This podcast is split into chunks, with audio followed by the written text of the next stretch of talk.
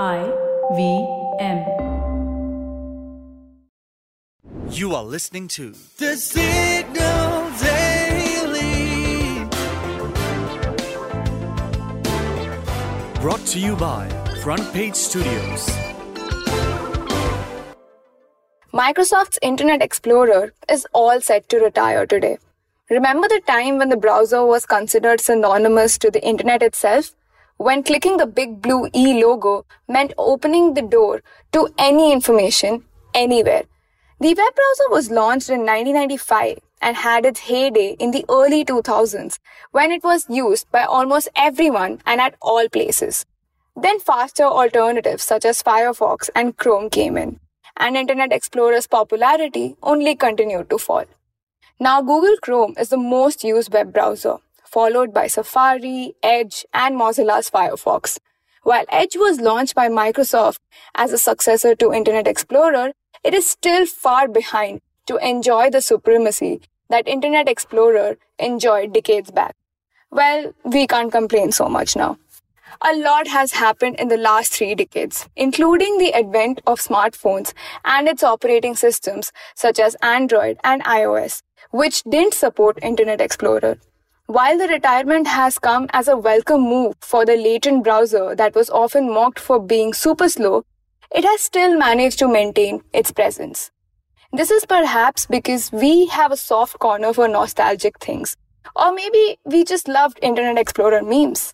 Everyone's paying adieu to the browser that was most used for downloading other browsers, ironically. There's more on goodbyes for today's podcast. Google Talk is also being shut down this week. The Messenger for Gmail users was introduced for instant messaging in 2005. Though it was already cancelled for Microsoft and Android a few years back, it remained operational for third party messaging clients such as Pidgin and Gajim. Google Talk had its good days in the late 2000s, but eventually Google encouraged its users to switch to Hangouts instead. For the next few minutes, you're going to know a little more than you did yesterday from the world of technology, business, policy, and anything that leaves you with a food for thought. I, Manaswini Tripathi, am your host today, and here is the deep dive for June 15, 2022. Watch out because your telephone bills are likely to get more expensive sooner than later. As per the latest reports, Reliance Jio has introduced another tariff hike which has increased by 20%. The rupees 749 prepaid pack has been increased by 150 bucks and it now costs rupees 899. What is the catch here?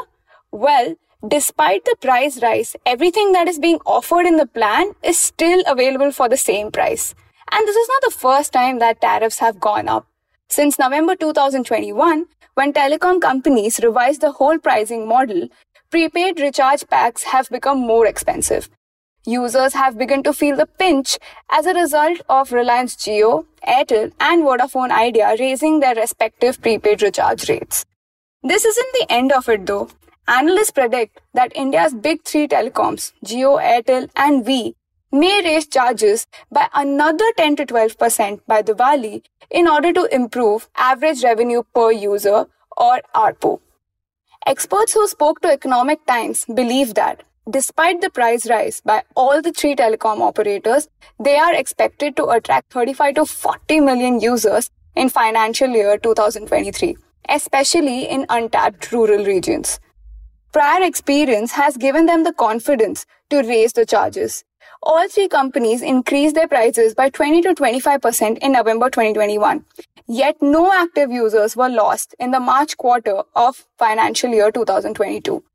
This indicates that the market is apparently prepared to absorb another increase given telecom pricing in India remains among the lowest in the world. Furthermore, Reliance Jio is expected to show high sequential increase in average revenue per user by the second quarter itself. According to Economic Times, Jio saw the highest successive ARPU rise of 10.6% to rupees 168 in the March quarter. However, this was mostly due to the expulsion of a huge number of low paying and inactive members. Although Airtel had the highest ARPU among the top telecoms in absolute terms, at rupees 178 in the fourth quarter of FY 2022. Industry analysts expect Airtel and Reliance Jio to push the majority of the projected customer additions through FY23, owing to their better 4G services, and expect Vodafone's numbers to be modest. Looking at the big picture, total industry sales have grown 8% sequentially in the March quarter of FY 2022. According to available data, and experts predict increased revenue growth visibility and strong ARPU growth in the coming years, irrespective of yearly tariff hikes by the big operators. However, imposing tariff hikes isn't only about boosting ARPU. Telecoms also need cash for the 5G spectrum auction. While telcos would prefer to charge high prices for 5G, but they're unable to do so due to the absence of a strong use case for the end customer. Furthermore, telcos may be unable to charge a premium for 5G due to their 3G experience. If you remember, the telcos attempted charging a premium for 3G services after spending huge amounts for 3G spectrum, but the strategy flopped, with the market taking up only when they cut the costs. Overall, a tariff increase is a win-win situation for carriers because logically, experts at ET think if the price difference between 4G and 5G is significant, there will only be a few takers for 5G initially. That means before the debut of 5G services, smartphone providers are expected to raise 4G tariffs. Whether you like it or not, an expensive mobile bill is inevitable. You can catch this podcast every morning on Spotify, Apple, Amazon Prime Music, Google Podcasts, or wherever you listen to your podcast. We are the signal.co on Instagram, LinkedIn, and Twitter.